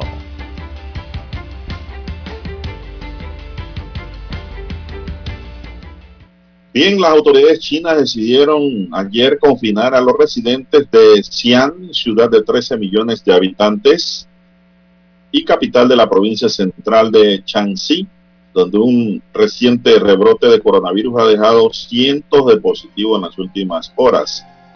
Según informó la Comisión Sanitaria Local, en un comunicado los complejos residenciales permanecerán en circuito cerrado desde la mañana en un intento por frenar la transmisión del COVID. Excepto el personal sanitario, el resto debe quedarse en casa, salvo razón imperativa, indica el documento que anuncia el cierre de escuelas y el, cese de todo tipo de eventos, además de pedir a los residentes que trabajen desde sus casas, en lo que se conoce como el teletrabajo. También se exige a los habitantes que no abandonen Xi'an si no es estrictamente necesario y quienes quieran dejar la ciudad deben obtener primero certificados aprobados por las autoridades locales, además de presentar un test negativo de ácido nucleico. La Comisión Nacional de Sanidad de China informó ayer de que de los 57 nuevos contagios locales diagnosticados en todo el país, 53 se localizaron en Xi'an es decir, la mayoría. Desde que comenzó este último rebrote el pasado 9 de diciembre, la provincia Chanxi ha detectado un total de 149 positivos locales de COVID, 143 de ellos en Xi'an. Hasta ahora el país asiático no ha confirmado ningún contagio por transmisión local de la Omicron, pero sí ha informado de casos importados de viajeros llegados del exterior mientras realizaban cuarentena. Hasta la fecha, China ha desarrollado una estrategia de tolerancia cero frente al coronavirus, lo que supone estrictos controles de entrada al país con cuarentenas de hasta tres semanas y numerosas analíticas de diversos tipos, además de campañas de test masivos y de confinamiento selectivo en los lugares donde se detecta un rebrote. Según el parte emitido por las autoridades sanitarias, China hay actualmente 1.765 contagiados activos en el país, de los siete, de los que siete permanecen en estado grave. Además, 501 afectados asintomáticos. Bueno, como te pueden ver amigos y amigas oyentes, en China si no se corre riesgo. ¿ah? Mira esos números que diríamos están bajitos para la cantidad de habitantes que tiene China. Pero los chinos saben muy bien que esta, y saben mejor que nadie que esta, este virus se riega en cuestión de horas por todo el mundo si no se toman los controles necesarios y ellos no están dispuestos a que se les contagie toda la China. Por eso es que han confinado específicamente a todos los residentes de Xi'an, donde viven 13 millones de habitantes. Miren ustedes, amigos de 13 millones de habitantes, es decir, tres veces Panamá casi. ¿Sí? Aproximadamente. Están confinados todos por ese rebrote que hubo. Bien, son las 6.53 minutos en su noticiero Omega Estéreo, el primero con las últimas, un noticiero diferente para gente pensante, gente inteligente. Bueno, y allí cerca de China, don Juan de Dios, en Australia, allí abajito, los estados más poblados de Australia reimponen el uso obligatorio de las mascarillas en interiores, eh, según se ha informado eh, la mañana de hoy a través del gobierno australiano. Y bueno, asimismo las autoridades instaron a la población a cooperar. Están pidiendo a los australianos cooperar y, y sugirieron también implementar el teletrabajo de ser posible, eh, producto de lo que se está verificando con la nueva variante Omicron. Eh, recordemos que en Nueva Gales del Sur y Victoria, donde viven más de la mitad de los 25 millones de habitantes de Australia. Allí entonces han anunciado la reimposición del uso obligatorio de la mascarilla en interiores.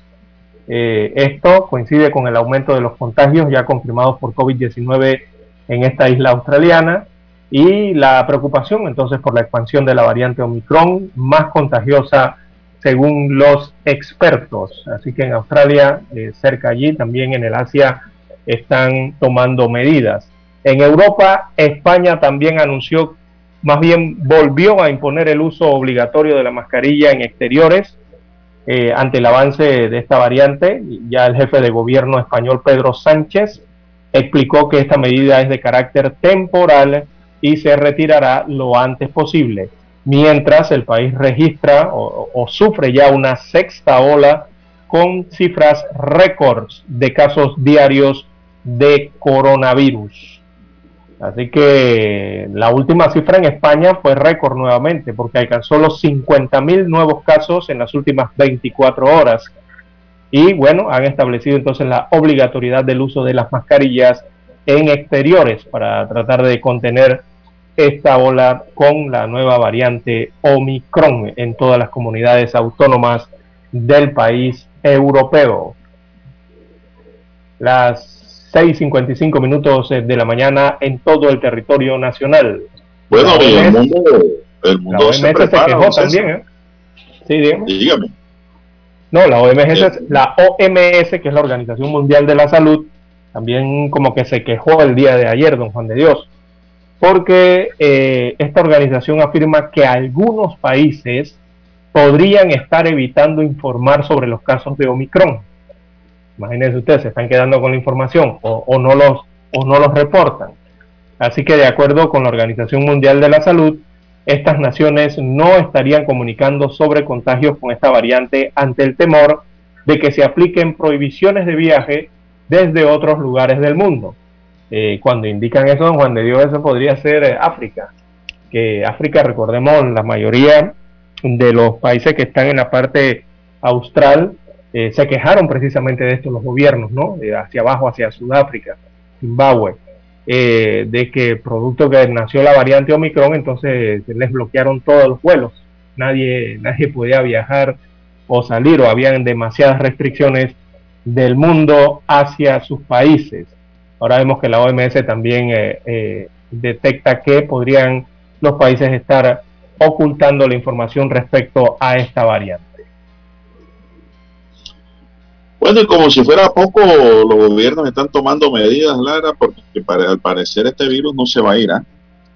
No, no, esto es el año 2022, don Juan de Dios. Eh, mm, yo lo observo con pandemia todavía. Y todo el año, nada de medio año, nada de junio el, gobernador de Puerto Rico, Pedro Pierluisi, anunció ayer la nueva orden ejecutiva 2021, la cual establece que el personal sanitario y de educación deberá tener obligatoriamente su tercera dosis o refuerzo de la vacuna para el 15 de enero próximo. El mandato aplica a personas que trabajen en instalaciones del sector salud independientemente de sus funciones así como a personal docente, personal no docente y contratistas de escuelas, centros educativos y universidades, ya sean públicas o privadas, especificó Pierluisi en un comunicado de prensa dado ayer. Debido a la naturaleza de su trabajo y porque fueron quienes primero tuvieron acceso a las vacunas, he tomado la decisión de comenzar con estos dos sectores, explicó el gobernador. Todos tienen que vacunarse en la etapa de contagio que enfrentamos actualmente es imperativo reforzar nuestro sistema de salud para permitir la continuidad de estos servicios, salud y educación, y que su personal esté disponible para atender cualquier emergencia, agregó. A la vez, el gobernador sostuvo que es meritorio proteger al personal docente y no docente del sistema educativo para garantizar que los estudiantes puedan continuar recibiendo la educación presencial que tanto le ha hecho falta se establecen los centros para el control y prevención de enfermedades. Toda persona que cuente con las dosis completas de vacunación Pfizer o Moderna pueden administrarse el refuerzo al menos seis meses después de completar el esquema principal de vacunación contra la COVID-19 en Puerto Rico. Así que la convierten en obligatoria para salud y educación en la isla. Así es, don Juan de Dios, porque sí, recordemos que, que están tratando, todos los gobiernos del mundo están tratando de neutralizar eh, el virus, ¿verdad? Y una de las formas hasta ahora eh, más efectivas de neutralizarlos es a través de la vacuna, porque a través de la vacuna se evita la hospitalización, eh, se reduce el riesgo de muerte. no significa que no te puedes contagiar, es lo que muchos piensan, don Juan de Dios, de que se vacunan y ya con las dos dosis creen que ya están inmunes y ya, ya, el virus no los va a atacar. Bueno, el virus los puede atacar, los puede contagiar. Y ahí está el detalle, ¿no? Eh, con la vacuna se reduce la, propagación y también ese riesgo de, muerte o fallecimiento y sobre todo el riesgo de hospitalización. Entonces, eh, por eso hay que continuar usando también las mascarillas y manteniendo el distanciamiento social aunque nos moleste, don Juan de Dios, y le causen molestias económicas a muchas personas. Lastimosamente hay que mantener esas también, esas otras medidas de bioseguridad. Esta es la hora. 7 AM. 7 horas. Omega Estéreo, 40 años con usted en todo momento. El satélite indica que es momento de nuestra conexión. Desde Washington vía satélite y para Omega Estéreo Panamá, buenos días América. Buenos días América, vía satélite desde Washington.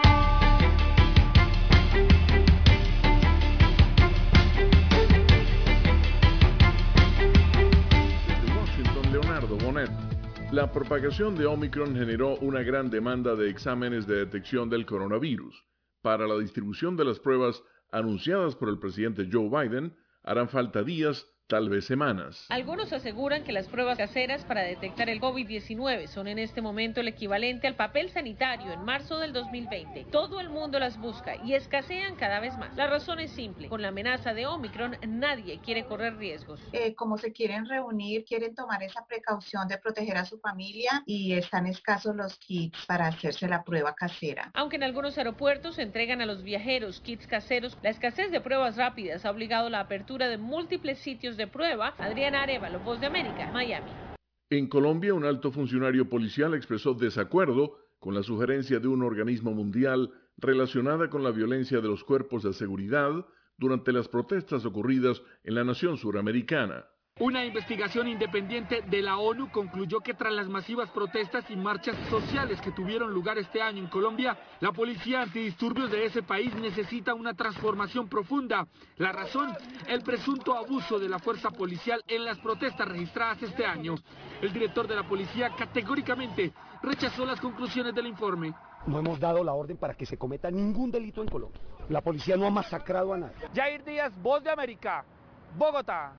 Rusia y Estados Unidos iniciarán negociaciones a inicios del año entrante sobre la exigencia rusa de que la OTAN no se expanda a Ucrania, anunció el canciller ruso Sergei Lavrov. El alto funcionario añadió que se realizarán conversaciones por separado bajo los auspicios de la Organización para la Seguridad y la Cooperación en Europa. Rusia exige que la Alianza Atlántica rechace la incorporación de Ucrania y de otras exrepúblicas soviéticas. China ordenó el confinamiento de unas 13 millones de personas en la norteña ciudad de Xi'an, luego de registrarse un sustancial aumento de casos de coronavirus, provocando compras de pánico semanas antes de que el país celebre los Juegos Olímpicos de invierno. El municipio de la capital ecuatoriana anunció la regulación de los aforos de sitios de concentración como restaurantes, transporte público, entre otros, como parte de las medidas de protección social ante el aumento de los casos de coronavirus y de la nueva variante Omicron. Según la agencia AP, las autoridades municipales declararon alerta amarilla en la ciudad, donde regirán una serie de nuevas disposiciones con miras a las festividades de Navidad y Año Nuevo.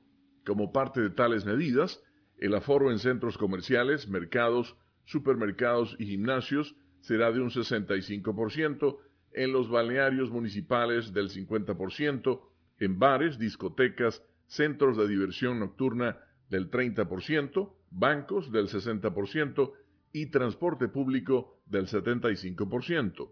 Desde que comenzó la pandemia, a finales de febrero del año pasado, el país andino ha reportado 537.032 casos de coronavirus y un total de 33.597 muertes, mientras los casos de Omicron suman 22, la mayoría de ellos en la ciudad portuaria de Guayaquil, entre personas que acudieron a una fiesta.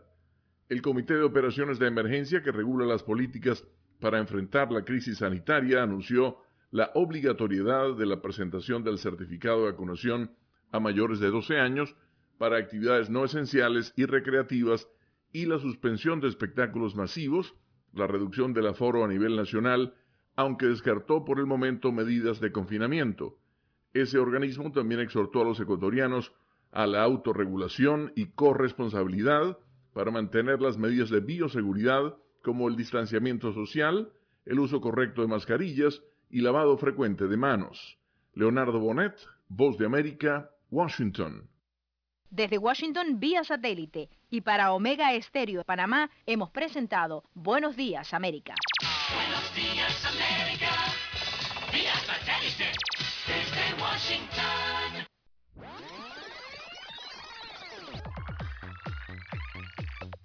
Omega Stereo tiene una nueva app. Descárgala en Play Store y App Store totalmente gratis. Escucha Omega Stereo las 24 horas donde estés con nuestra aplicación 100% renovada. Hola, le llamo por el aire acondicionado de mi auto. Ah, ah, ah, sí, sí, señora, fíjese que estamos intentando lograr un enfriamiento general de su auto que le permita a usted y a su familia el mejor confort a la hora de viajar o llevar a sus hijos al colegio. Para esto solo necesitamos que el clima en su automóvil sea el ideal, introduciendo cientos de cubitos congelados que ¿Qué? Solo en Refricentro Nordic podrás hablar con especialistas en aire acondicionado, especialistas en el clima de tu auto. Calle Principal El Ingenio, Avenida La Paz, Edificio Nordic 102. Consultas al teléfono 393-2244.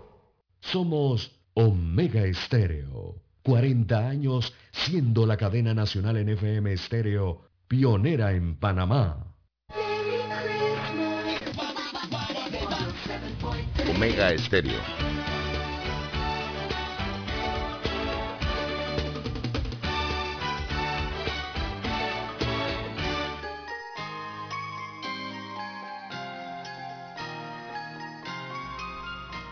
Bien, continuamos, don César. Me pregunta un oyente si usted tiene los centros de vacunación en la ciudad capital. En tanto, tenemos que la compra de 11 fincas que gestionó el, el exalcalde capitalino José Isabel Blandón en 2017 por más de 18.8 millones de dólares sigue causando ronchas. Ayer se presentó una denuncia ante la Fiscalía Anticorrupción la razón de la denuncia es para que se investigue si esa adquisición millonaria incurrió en la comisión de delitos contra el orden económico y contra la administración pública. Esta compra se realizó a través de un préstamo con el Banco Nacional de Panamá y fue desembolsado a particulares, sociedades anónimas y a una fundación cuyos dignatarios son en la mayoría de origen asiático.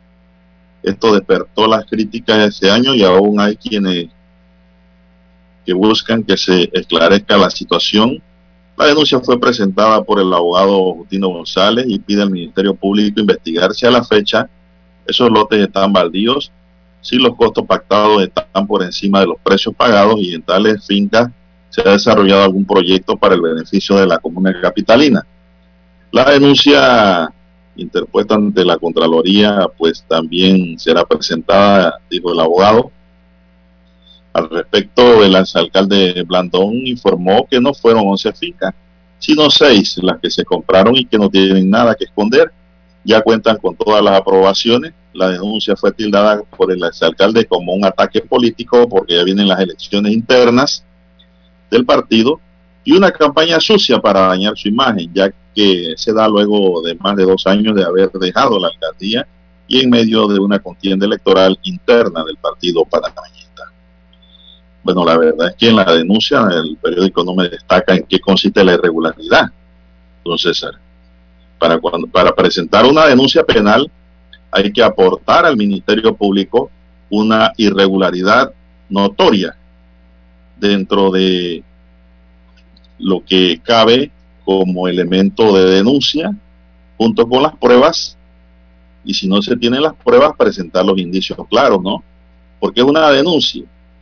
Cualquiera puede denunciar.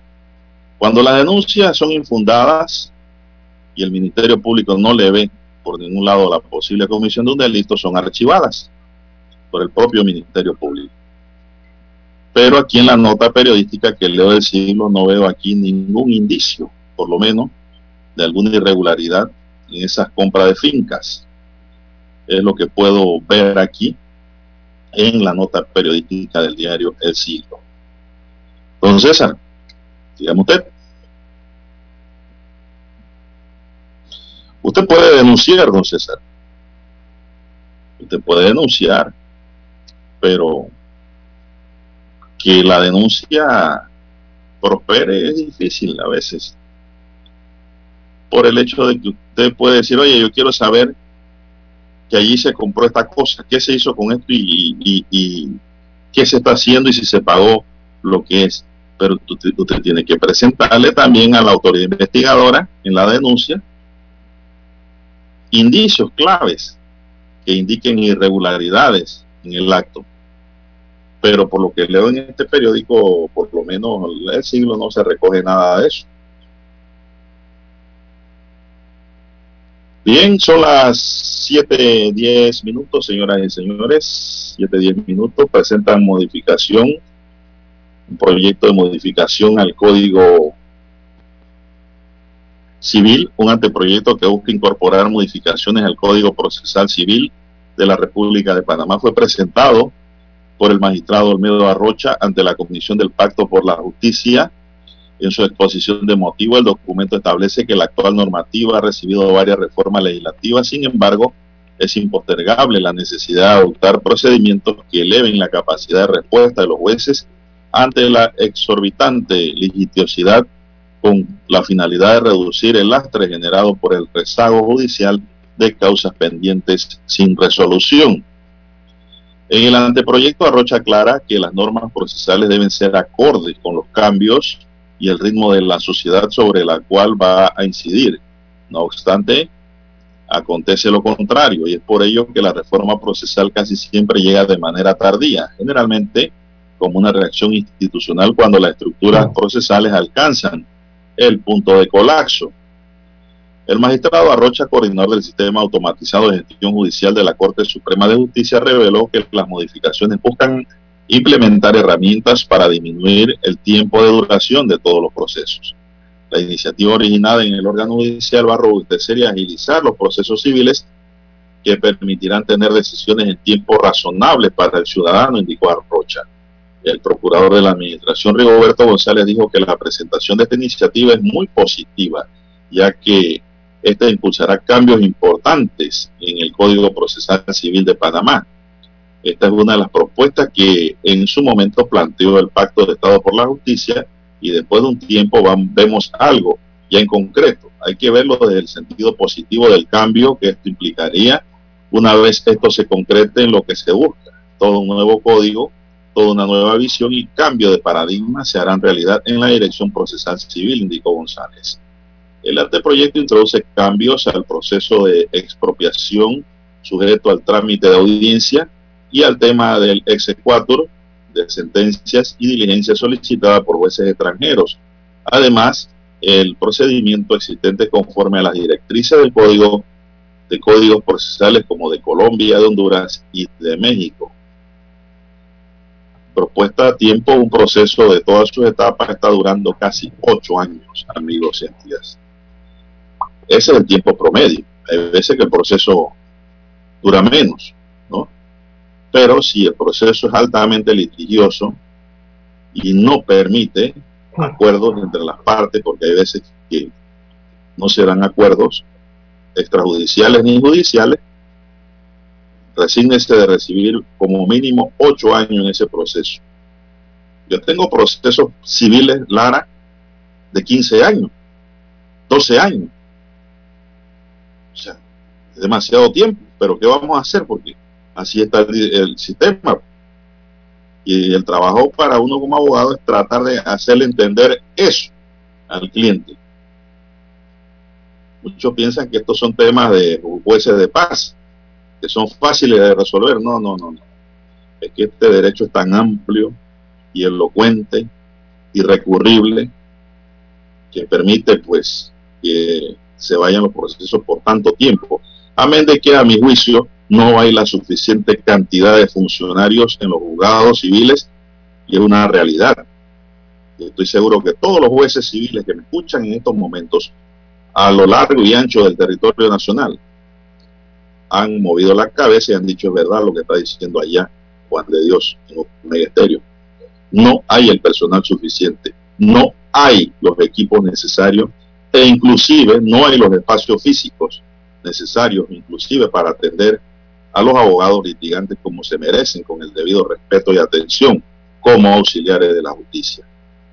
Vamos a ver esta implementación cuando venga. Primero hay que aprobarlo, luego la implementación, porque si no se le da más presupuesto, más funcionarios, más gente preparada, más gente eh, que puedan ayudar a resolver el tema, no hemos hecho nada. Vamos a crear, eh, como quien dice, un bolsón allí, un estancamiento, y eso tampoco es bueno. No podemos empeorar las cosas. Si no, si no hay presupuesto, si el gobierno nacional no entiende que eh, la democracia se sustenta sobre su buena administración de justicia de manera oportuna, entonces mejor no hagamos nada. Yo espero que la visión del presidente actual y el que venga en el 2024 sobre materia de justicia comprenda de que esto necesita presupuesto para su funcionamiento y para la inversión en materia judicial. Vamos a la pausa, don Dani, regresamos.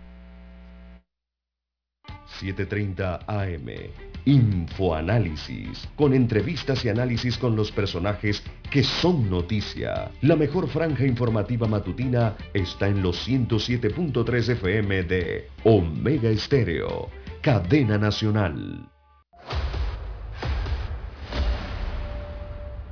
Desde los estudios de Omega Estéreo, establecemos contacto vía satélite con la voz de América. Desde Washington, presentamos el reportaje internacional.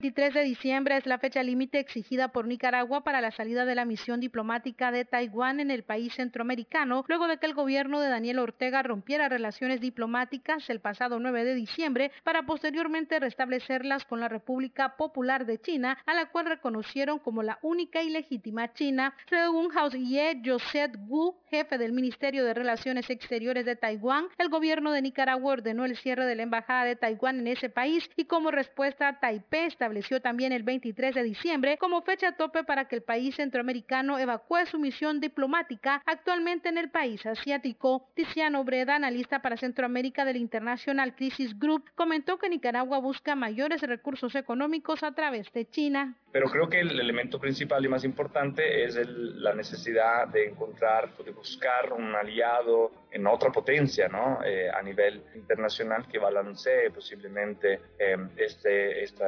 denuncia, este rechazo, decenas de países eh, frente a la reelección de Ortega. En tanto, las autoridades taiwanesas esperan que Nicaragua permita que el personal de la Embajada de Taiwán en Managua garantice la seguridad del personal y permita la finalización de los procedimientos administrativos acorde a las prácticas internacionales. Según los medios de prensa taiwaneses, en Nicaragua hay 52 personas miembros de la diplomacia de ese país junto con sus familiares y se espera que todos abandonen Nicaragua gradualmente. Daliana Ucaña, Voz de América, Nicaragua.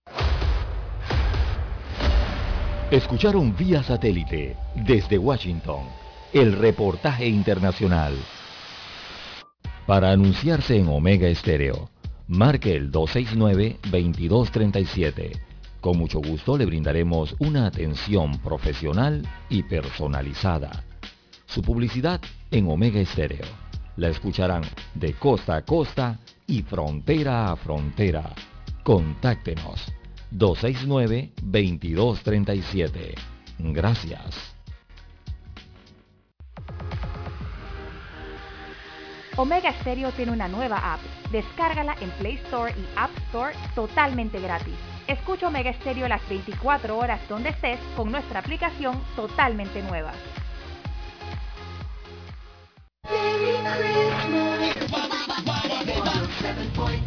Omega Stereo.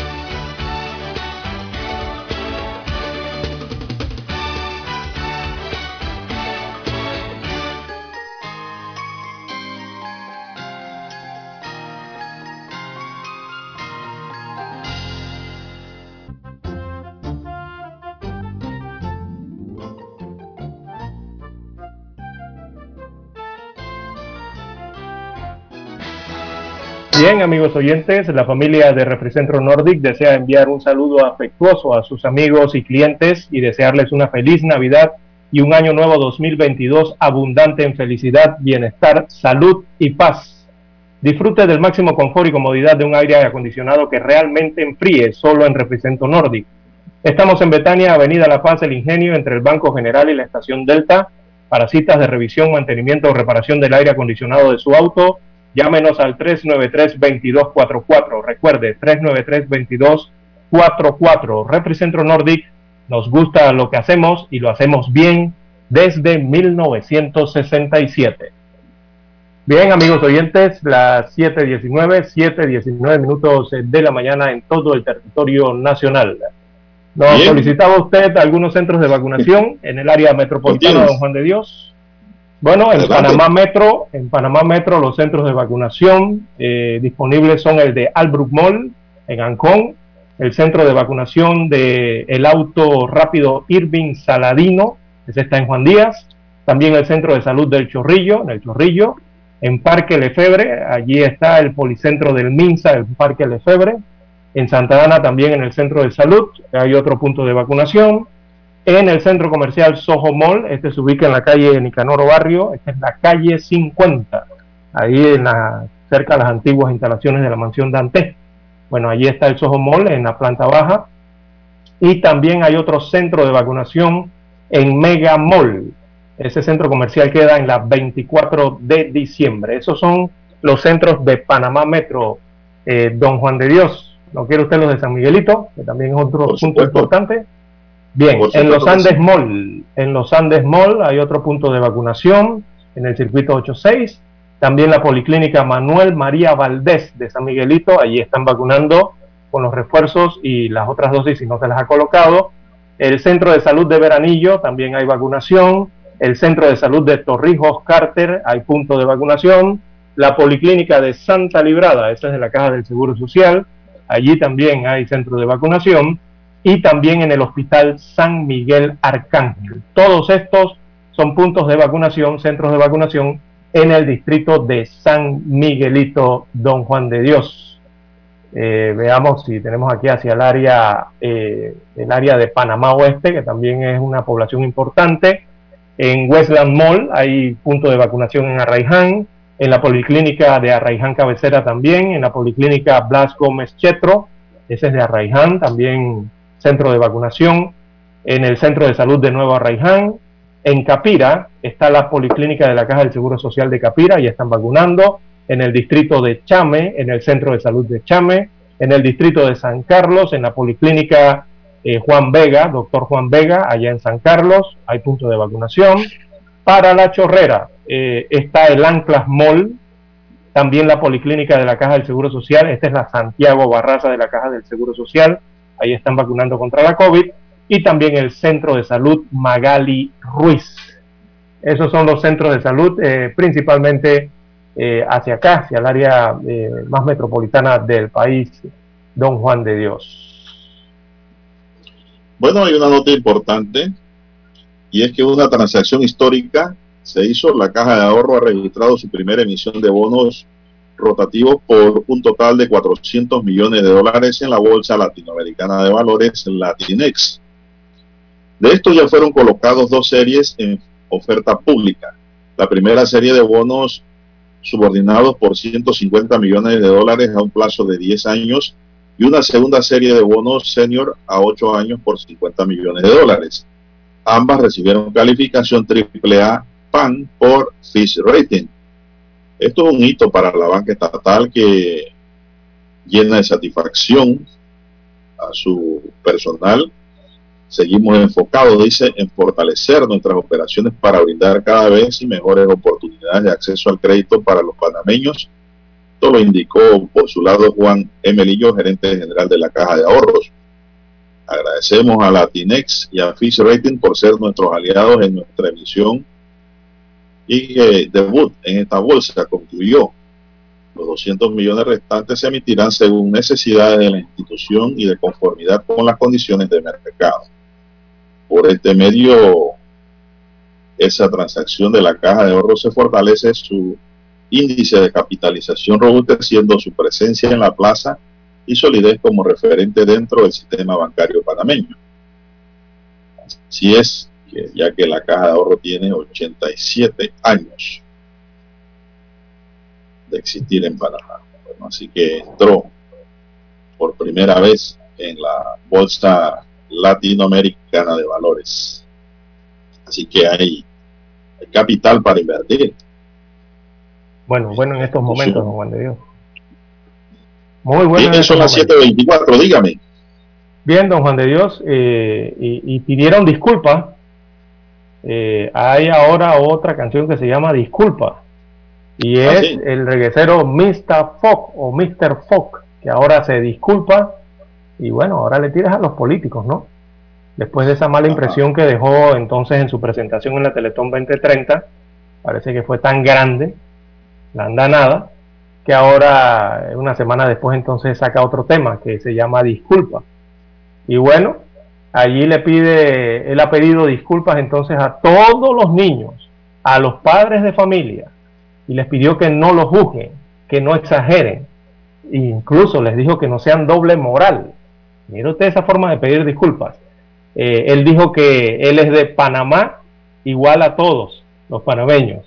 Así que disculpen, disculpen, disculpen, dice la canción ahora de el Mr. Fox o Mr. Fox como se le conoce, eh, y señala él que esa sería la mejor manera de pedirle disculpas a todo el pueblo panameño y a todos los que vieron eh, la, aquella canción ¿no? Eh, en la Sí, televisión ahora- 2030. La disculpa es a través de otra plena, Lara. Sí, otra plena y la tiradera de lírica. No es un como le llaman comunicado en que usted este está leyendo ni nada parecido. No, no, no, es una canción. Eh, Para mí que es una plena de justificación. Así es. Hay que ver si la gente le acepta esas disculpas, don Juan de Dios. Lo está Sobre haciendo. todo cuando- él está mezclando aquí, él está mezclando las peras con las manzanas, don César. Sí, porque está hablándole de Porque él dice a la que- gente.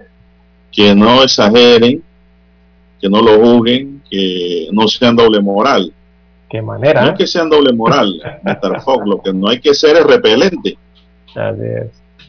Para eso existe la coordinación y pues de ideas, existe el pensamiento y existe la buena práctica del uso del léxico Exacto. en a momento oportuno y donde sea en un momento diferente.